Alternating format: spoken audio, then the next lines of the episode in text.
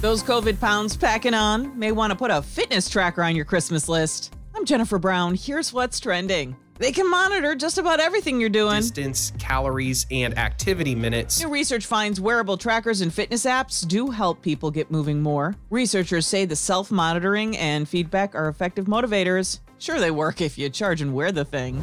The deal's done in DC. A $600 stimulus check is on the way. Not as much as we got last time, obviously, but something's better than nothing. Could be in the mail as early as next week. And more trouble for the Grammys.